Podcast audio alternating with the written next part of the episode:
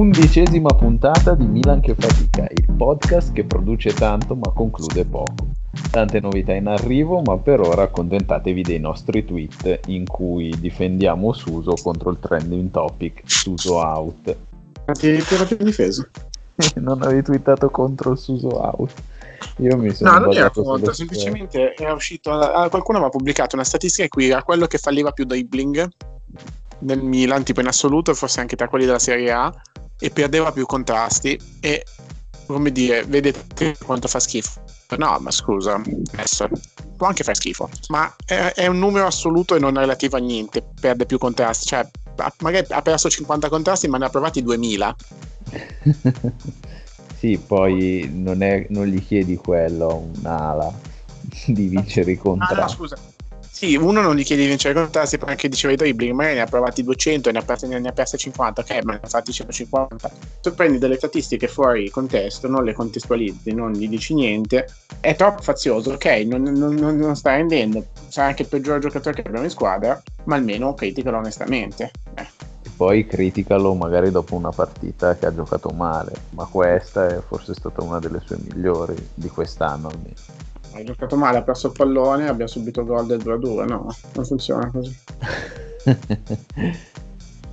Aspetta, non ti salvi dalla domanda di questo mese. Un, eh, di questo mese, di questa puntata. Uno dei giocatori che forse hanno giocato peggio è stato Conti.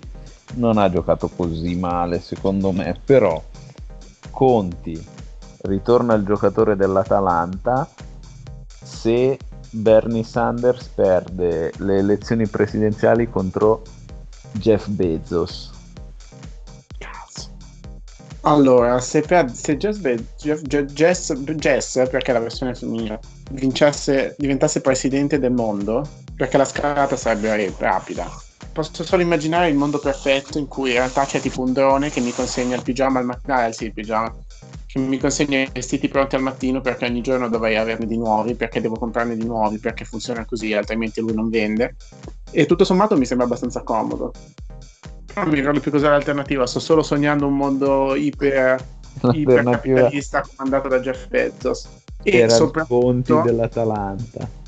Ah, il Conti... No, ormai ci ho perso le speranze su lui. Sì, vabbè, nel senso. Dicevi soprattutto?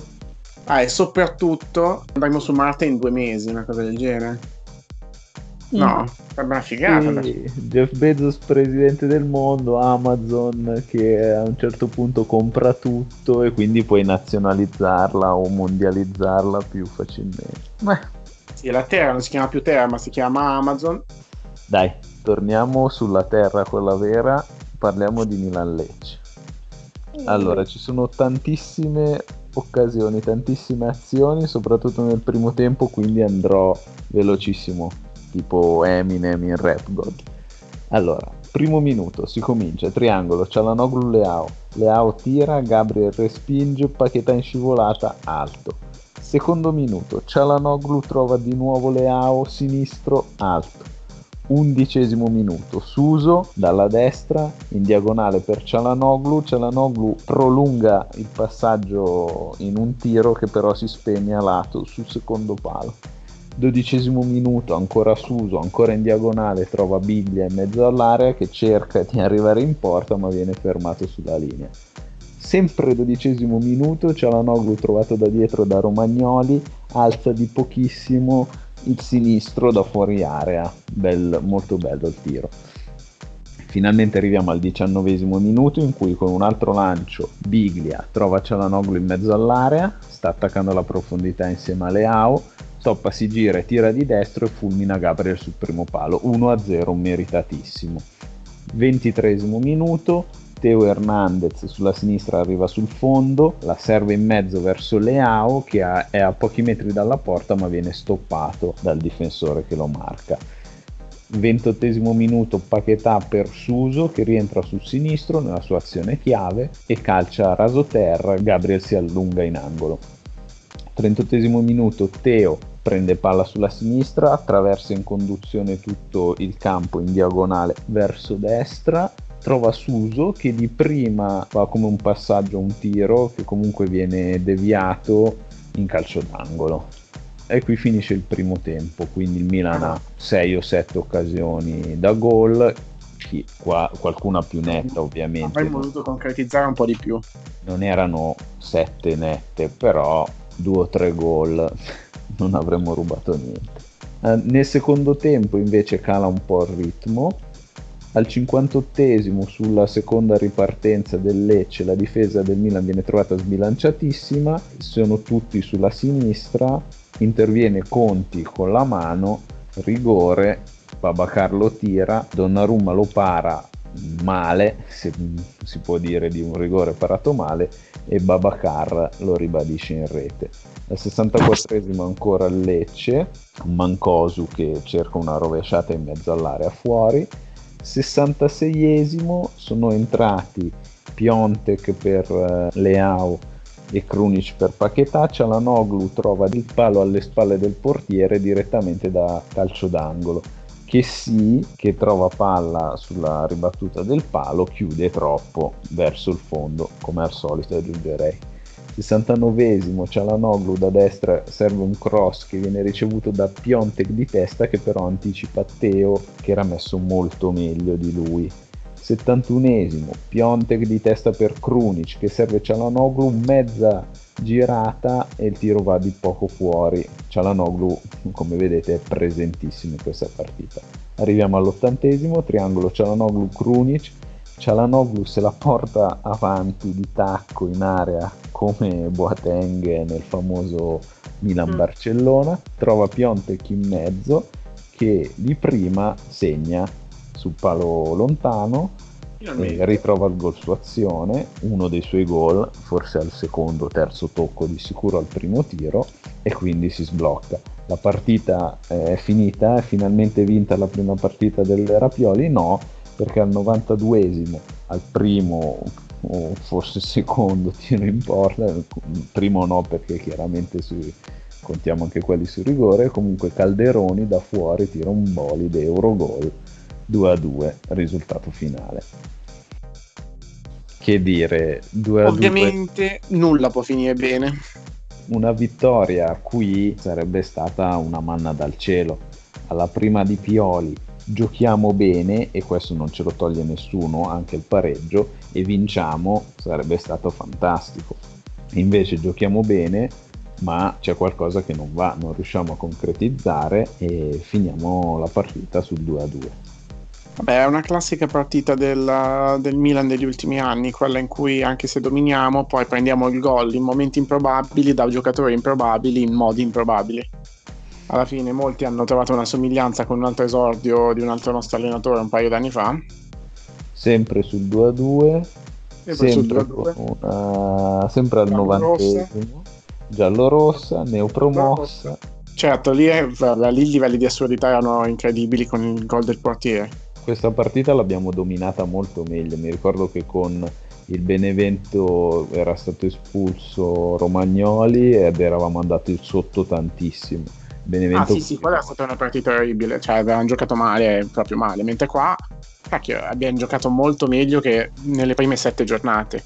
Ok, l'avversario era Lecce, però uh, anche nelle prime sette giornate abbiamo giocato contro Verona, Brescia, Udinese, Torino. E il Genoa, il Genoa che non era una squadra comunque.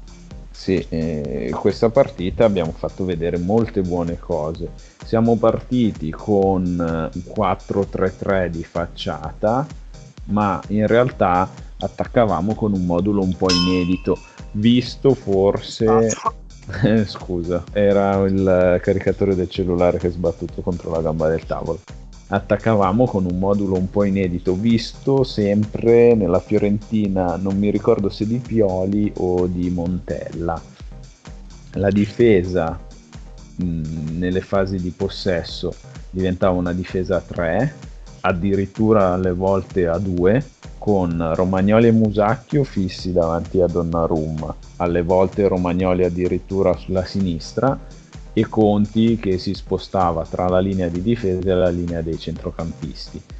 Centro, linea di centrocampo inedita perché che sì sulla sinistra, Biglia sul centro-destra e Conti quando si alzava sulla destra quattro uomini dietro l'unica punta, questi quattro uomini erano Teo Hernandez, Cialanoglu, Paquetà, Suso dietro a Leao, unica punta.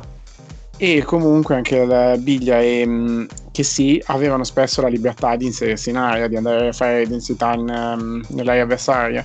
Ho visto un inserimento di Biglia, cosa che non è così comune da vedere, ci ha finalmente permesso di attaccare sistematicamente, di portare densità davanti alla porta, riuscivamo a non lasciare la nostra punta da sola, riuscivamo a risalire il campo molto velocemente perché questo modulo era portato a questo schieramento, non chiamiamolo modulo, era portato a creare le triangolazioni in mezzo al campo per risalire velocemente con la palla. E come dicevi tu portavamo come minimo 3 o 4 giocatori, Paquetà l'hanno oltre a Leao, con la possibilità appunto come dicevi degli inserimenti di Chessy, Biglia addirittura, Suso e Teo che si tenevano più esterni ma che qualche volta si sono affacciati anche loro in area.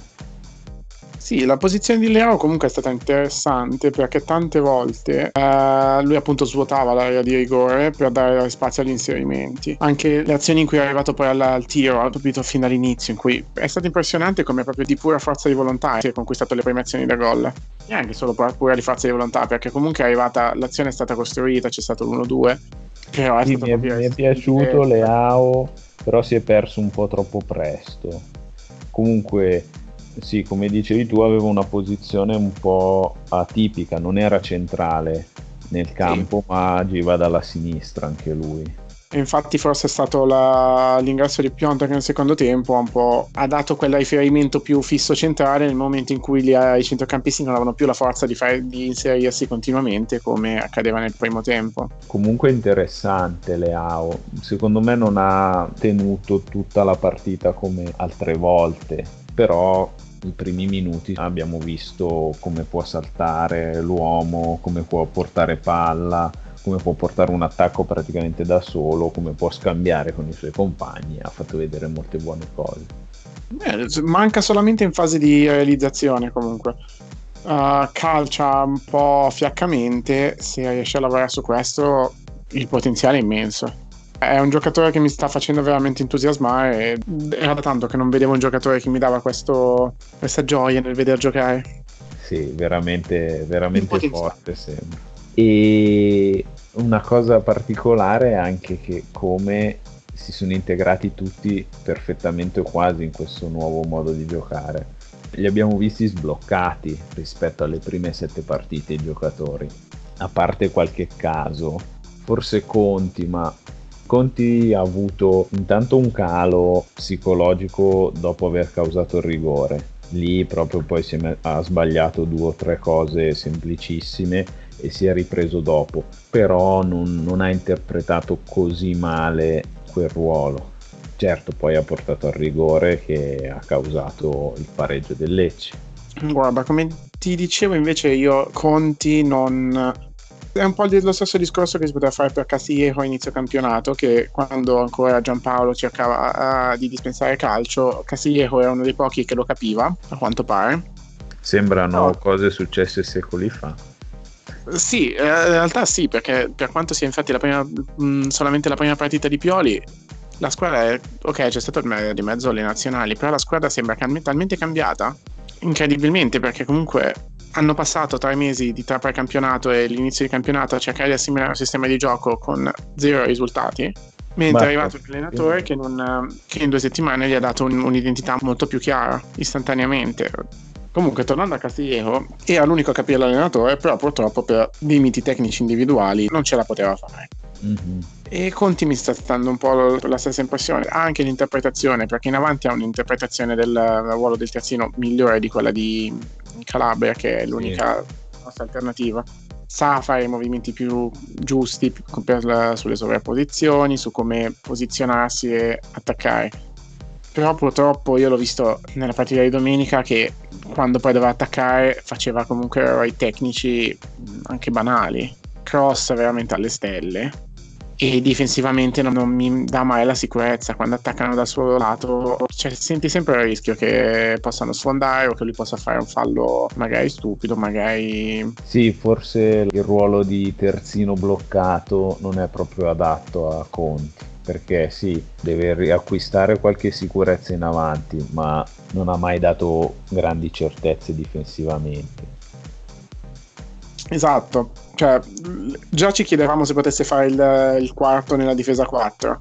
Se adesso il, il, quarto della difesa 4 in realtà si comporta da te, da difensore bloccato, la forzatura per il suo ruolo diventa ancora maggiore. Mm, magari vorrei vedere nelle prossime partite. Vabbè, dalla prossima partita rientrerà Calabria, che comunque è più difensivo come giocatore allo stesso tempo, se anche Calabria dovesse confermare il suo stato di non forma, vorrei vedere magari Musacchio eh, spostato come terzino, che è un ruolo in cui ogni tanto si adattava al Villarreal, o anche davvero un, um, un, vero centrale adattato come terzino, magari Duarte, che uh, dovrebbe avere le caratteristiche comunque di es- una certa esplosività che può sempre tornare utile quando fronteggia un'ala avversaria e magari riesce ad adattarsi bene al ruolo, visto che comunque non gli viene chiesto di, att- di attaccare più di tanto in, uh, da quel lato. Dovessimo tenere questo modulo avremmo molte alternative, potremmo cercare di reinserire Caldara come centrale, spostare Musacchio, sì, oppure utilizzare Duarte come centrale e spostare Musacchio a destra, oltre ad avere Calabria pronto l'importante secondo me esatto. sarebbe imparare a difendere. Guarda, vedendo come, hai, vedendo come è rientrato Conti dal doppio infortunio, le, le speranze per Caldara diventano veramente poche. Sì. Però vabbè, sono ruoli diversi alla fine. Un terzino barala si basa molto sull'atletismo, molta della forza che aveva Conti era proprio derivata dalla, dalla sua forza fisica, dalla sua esplosività, per cui sono ruoli diversi in cui un infortunio può condizionarti in maniera completamente diversa. Caldara ha il problema che non ha ancora esordito con il Milan in Serie A. Sì, è appunto è un giocatore nuovo, appunto, non ha niente da. non, ha, non abbiamo termini di paragone. Dicevo, in difesa di Conti comunque, e in difesa comunque della, in difesa della difesa, che vabbè, abbiamo concesso praticamente nulla. Sì. Abbiamo sofferto alcuni, abbiamo fatto un po' di falli mh, mm, abbastanza stupidi, soprattutto all'inizio della nel primo tempo ricordo molti alla, al, veramente al limite dell'area. Sì, almeno un paio. E ci sono state delle situazioni in cui non è arrivata poi una vera e propria occasione da parte del Lecce, ma abbiamo un po' rischiato di essere sopraffatti ma posso capirlo dato che comunque stavamo giocando con un sistema completamente diverso, con degli automatismi comunque abbastanza particolari e posso capire che ci, siamo, ci potessimo ritrovare in situazioni a cui siamo, eravamo abbastanza scoperti. Eh, non credo sia un problema del modulo, almeno io ho visto anche in questa partita più accentuato perché chiaramente giochi in modo diverso e hai più cose a cui pensare sempre il problema della difesa negli spazi. Subivamo come contro il Genoa, oddio, contro il Genoa molto di più, comunque le ripartenze del Lecce. A difesa schierata abbiamo fatto vedere l'anno scorso di saperci difendere bene. È due o tre anni che subiamo le ripartenze, che facciamo fatica a difendere in profondità. Migliorare questo aspetto non sarebbe male. Subiamo infatti il primo gol da una situazione del genere. Il secondo gol mm, non è colpa nostra, non, il secondo gol è un euro gol di Calderoni, fantastico gol da fuori, non gli si può dire niente, non si può dire quasi niente neanche alla nostra difesa. Beh, aspetta, sul secondo gol del Lecce, ok, la difesa non gli si può dire molto, si può imputare qualcosa comunque alla reattività del centrocampo e al fatto che Biglia non ha spazzato quel pallone. Né Biglia né Suso hanno spazzato quel pallone. Perché sì. al 92esimo non è il momento di, le, di giocare i palloni in orizzontale e cercare di risalire il campo. In quel momento la passi su. Sì, beh. E anche comunque una, una certa pigrizia nell'andare a chiudere, ad accrociare sul, sul, tiratore, perché comunque non gli puoi concedere tutto quello spazio per comunque prepararsi il tiro e calibrarlo. Pigrizia, che sia pigrizia, abbiamo difeso Suso fino a un certo punto, perché comunque nel caso di Suso è per lo più pigrizia secondo me. Nel caso di Biglia è che non aveva più la forza comunque poi di andare ad accorciare, perché al novantesimo lui non ce la fa più a correre come al al, primo, al decimo minuto. Mm-hmm. Per cui sì, secondo me avremmo potuto fare meglio quella, nel, nel gol e pareggio. Però è anche vero che Calderoni le è uscito un gran tiro. Per cui puoi anche non accorciare, puoi anche fare una minchiata, però gli è anche andata in un certo senso bene. Gli errori individuali ne hai parlato tu. Secondo me rientrano un po' di più in un problema di gestione scarsa. In una partita in cui hai 10 occasioni, di cui 3-4 nette con quasi 2 expected goal, non puoi pensare di arrivare al 92esimo e non aver ancora chiuso questa partita. Arrivando così, se non riesci a buttare dentro alla fine i palloni, se non hai abbastanza cinismo per chiudere una partita del genere, devi rimanere concentratissimo fino al 95esimo e non siamo riusciti a farlo come non facciamo da tempo. Quindi paghiamo oltre sia agli errori individuali oltre alla poca lucidità dovuta magari alla stanchezza, paghiamo anche il non aver chiuso prima la partita, non averla addormentata prima.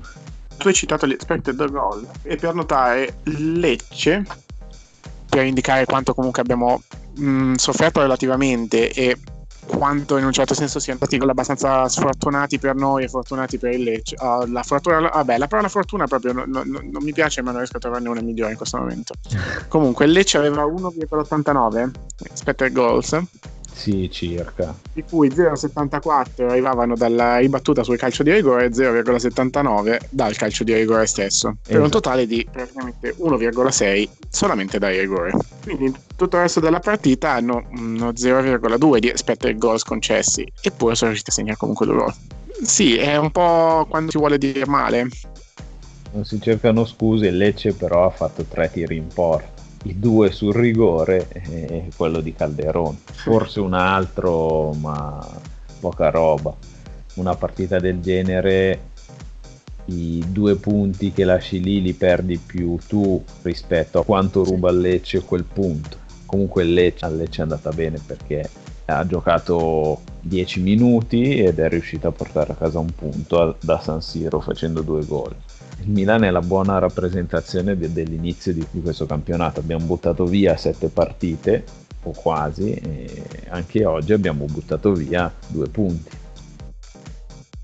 Poteva essere una bella conclusione questa se volevamo dare questo tono malinconico, nostalgico, polemico, soprattutto in queste notti europee, però abbiamo visto anche perché molto... ricordiamo che in questo momento abbiamo appena visto la Juve vincere 2-1 e l'Atalanta perdere 5-1 storia triste l'Atalanta. l'Atalanta sta facendo di tutto ma veramente di tutto per illudersi.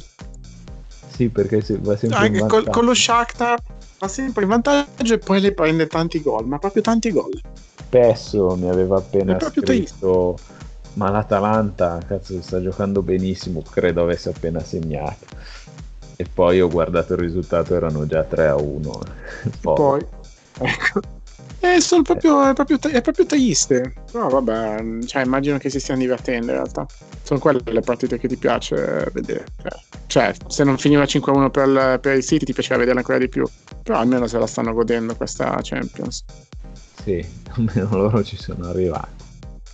Non ci sono solo note dolenti però dobbiamo dire che finalmente abbiamo visto un buon Milan, finalmente abbiamo visto una buona partita da parte di tutti gli interpreti o quasi, teniamo fuori Conti, abbiamo detto. Io terrei fuori Paquetà che si è fatto vedere solo all'inizio e solo in alcune occasioni di gestione del pallone, ma non ha portato molto nella posizione in cui è stato schierato cioè nei quattro che supportavano le auto. Curiosamente la prima partita che era, gioca sul centro-destra.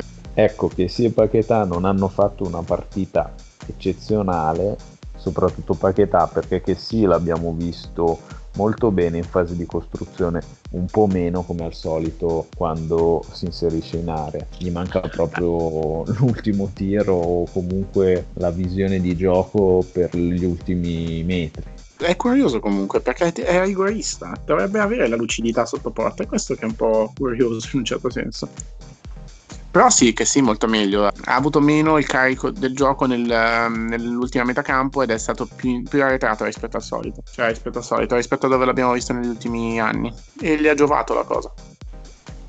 Ecco, ma la vera stella di questa partita l'abbiamo nominato tantissimo, soprattutto nelle occasioni, è stato Cialanoglu. Cialanoglu presentissimo dietro a Leao, eh, come assist man, come goleador, segna il primo gol di Giampaolo e segna il primo gol di, di Pioli nella stessa porta e si fa vedere su tutto il fronte d'attacco, calcia di destro, calcia di sinistro, scambia con Leao, scambia con Pionte che si trova benissimo con Krunic e mi chiedo, è solo un fuoco di paglia una prestazione del genere deriva solamente dallo schieramento più congeniale a lui? È qualcosa che si potrà ripetere? Perché di sicuro qualcosa ha nelle sue corde Cialanoglu, è sempre stato titolare sia con Montella, sia con Giampaolo, sia con Gattuso e prova a seguirmi, si è mostrato come l'altra faccia della medaglia di Suso, qualcuno che non è specializzato in niente ma che sa fare un po' tutto quanto. Questo però è l'impressione che ci ha dato lui negli ultimi anni, perché in realtà lui, quando l'abbiamo comprato, all'Everkusen era questo giocatore qua era il giocatore super verticale, super reattivo, super veloce che eh, faceva tutto a due tocchi, un po' come è successo ieri, che all'improvviso controllo e, calcia la bomba verso la porta, come in occasione del primo tiro col sinistro o comunque anche sul gol, controllo, piazza una, una fucilata che era questo il giocatore dell'Everkusen, si è involuto tantissimo negli anni passati. Sì, non ha mai trovato una collocazione definitiva nel Milan, è stato schierato come ala sinistra, è stato schierato dietro la punta, è stato schierato da mezzala, una volta è stato schierato anche da regista, ma eh sì, è stato, non lo so, io non, non penso che cioè, la, la, prestazione di questa settimana è, stata, è dovuta solo al cambio di modulo, perché, non, perché comunque gli errori che c'erano nelle settimane precedenti erano banali errori tecnici, non dipendevano dal modulo, dalla posizione in cui si trovava, che magari non lo facilitavano, però c'è stata una forte componente, mh, mm, non lo so, emotiva, motivazionale, voglia di rivalsa il fatto che, gioca- che sia stato molto fischiato alla... quando hanno annunciato i nomi dei giocatori in campo. Beh, non, non si presentava bene perché dopo le, il brutto episodio in cui con i compagni della Turchia fa il saluto militare eh, dopo la partita con la Francia è stato richiamato dai dirigenti del Milan infatti nella seconda partita della Turchia eh, litiga con Demiral che gli chiede di fare ancora il saluto militare e lui non lo fa. Un altro giocatore che ha fatto molto bene è stato Donnarumma che ha parato il terzo rigore di fila tirato contro al Milan. Sei in errore perché la scorsa partita giocava Reina. No, il terzo rigore tirato contro al Milan. Ah, ok. Eh sì, bisogna usare questi giochi di parole. Peccato che l'ha respinto nel peggior modo possibile, lasciando lo spazio per il tapino a Babacar. E eh, vabbè, potevano parlarlo direttamente, nessuno si lamentava a quel punto. sì, è quello che mi ha detto anche il mio collega. Ha detto, ah no, l'ha parato troppo male, anzi, voleva fare il figo e fermarla, e invece era meglio se non lo parava. No, perché se c'era il fantacalcio non ti puoi... Vedi che lui ha se stesso al fantacalcio. Io ce l'ho al fantacalcio e ho schierato Gabriel perché c'era la partita delle 15 e non ho fatto in tempo a fare la formazione. Per il futuro mi piacerebbe comunque vedere Piontek e Leo insieme in qualche modo, perché se Piontek trova, ritrova la, la vena, che non è una cosa così scontata, visto, che, visto il numero di maglie che indossa e visto il passato. Non sono superstizioso, non è una superstizione, è verità questa cosa del numero 9. Una cosa che mi fa pensare è come schiererà tutti gli interpreti che ha a disposizione perché sono rimasti. Eh, la prossima fuori. giornata non gioca Conti e gioca anche Piontek. Qui giochiamo col 3-2, 4-2. Ah, sì. No, la prossima giornata cioè, si sveleranno un po' di dubbi, probabilmente ci sarà di nuovo una staffetta perché Leao a quanto pare non, non, è in grado di giocare tutta la partita, non, um, non, ha ancora il fisico per giocare tutta una partita intera. È sempre stato sostituito se non sbaglio. proprio perché cal- il calo è proprio fisico nel secondo tempo, quando comincia il primo minuto. Sì, poi forse da prima punta, non so se mi eh, convince. manca un po' la, la, la finalizzazione sotto porta, la, la, decisione negli ultimi metri. Lo vedrei. Per questo sarebbe interessante vederle insieme, perché sì. comunque spacca un po' le difese e dovrebbe dare lo spazio a Piontek per fare quello che sa fare chi dovrebbe essere escluso nella prossima partita, beh, Cialanoglu non puoi toglierlo perché ha dimostrato di, di poter fare il fenomeno. E gli indiziati secondo me potrebbero essere Paquetà e Suso. Suso non succede niente se lo mettiamo in panchina, questo sì, non ha fatto così male anzi ha trovato secondo me due cose molto interessanti, cioè con due passaggi in diagonale a tagliare dalla fascia destra al mezzo spazio di destra o comunque verso il centro, ho trovato sia Cialanoglu che Biglia in quel famoso inserimento in mezzo all'area con appunto due passaggi in diagonale che sono molto pericolosi perché permettono di liberare un uomo comunque far avanzare la palla e lasciar libero di ricevere l'uomo fronte alla porta senza doversi tirare. Da quei due passaggi sono nate due occasioni molto pericolose. Però detto questo, volevo ricollegarmi in qualche modo perché mi ero segnato questa cosa. Suso secondo me è uno che potrebbe trovare la panchina non mi offenderei io. mm, sì, anche perché in questo momento non è il giocatore fondamentale della squadra, è giunto il momento di provare a non giocare con lui in campo. Paquetà non puoi mettere una punta per togliere Paquetà. Il cambio per Paquetà dovrebbe essere, immagino, Krunic, come appunto c'è stata la staffetta in campo. Per cui sì, probabilmente è arrivato il momento di provare a cambiare suso. Magari metti Cialanoglu, lo fai giocare sulla destra, visto che comunque domenica si è dimostrato capace di spaziare per tutto il fronte d'attacco. Sì, Rebic forse... invece? Eh, Rebic... Rebic male. Rebic è entrato no. male, sì anche lui però è, eh, non è nella, in una delle situazioni migliori. Comunque ha bisogno di centralità nel progetto. Credo che abbia bisogno anche di alcune certezze. Noi non sappiamo che tipo di giocatore è, non abbiamo ancora trovato un modulo dopo otto giornate e non sapremmo dove collocarlo. Al posto di Suso al posto di dell'ala, sin- dell'ala sinistra, che non è una vera ala, però vabbè, al posto di Suso. È un'altra posizione. No, certo. In, nella, comunque in nazionale lui gioca, in quella, mh, gioca lì, sulla, sulla fascia destra. Però vabbè, sono tante opzioni che ci sono, possiamo sperimentare. Adesso la prossima partita è con la Roma, non è il momento di sperimentare in realtà.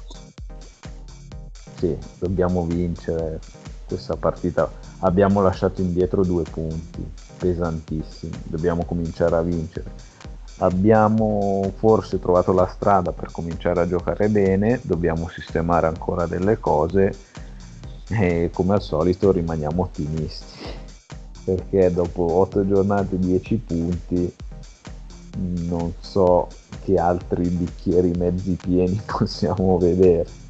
Può dire che nel 2000, l'ultimo anno che siamo arrivati in Champions, no, l'anno dopo lo scudetto con Allegri, avevamo 10 punti dopo 8 giornate e siamo arrivati terzi.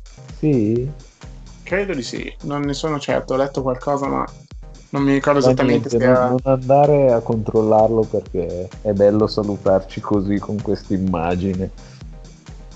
Allora rinnoviamo l'appuntamento per settimana prossima dopo un'altra partita contro una giallo-rossa. Speriamo arrivino i primi tre punti di Pioli. Vabbè, quindi abbiamo finito il tempo per oggi, perché voi non lo sapete, ma noi paghiamo a te. No, non è vero, non paghiamo. Però comunque il nostro tempo a una certa finisce. Per cui ciao a tutti. Bella, grazie per avermi salvato dai saluti. Ciao.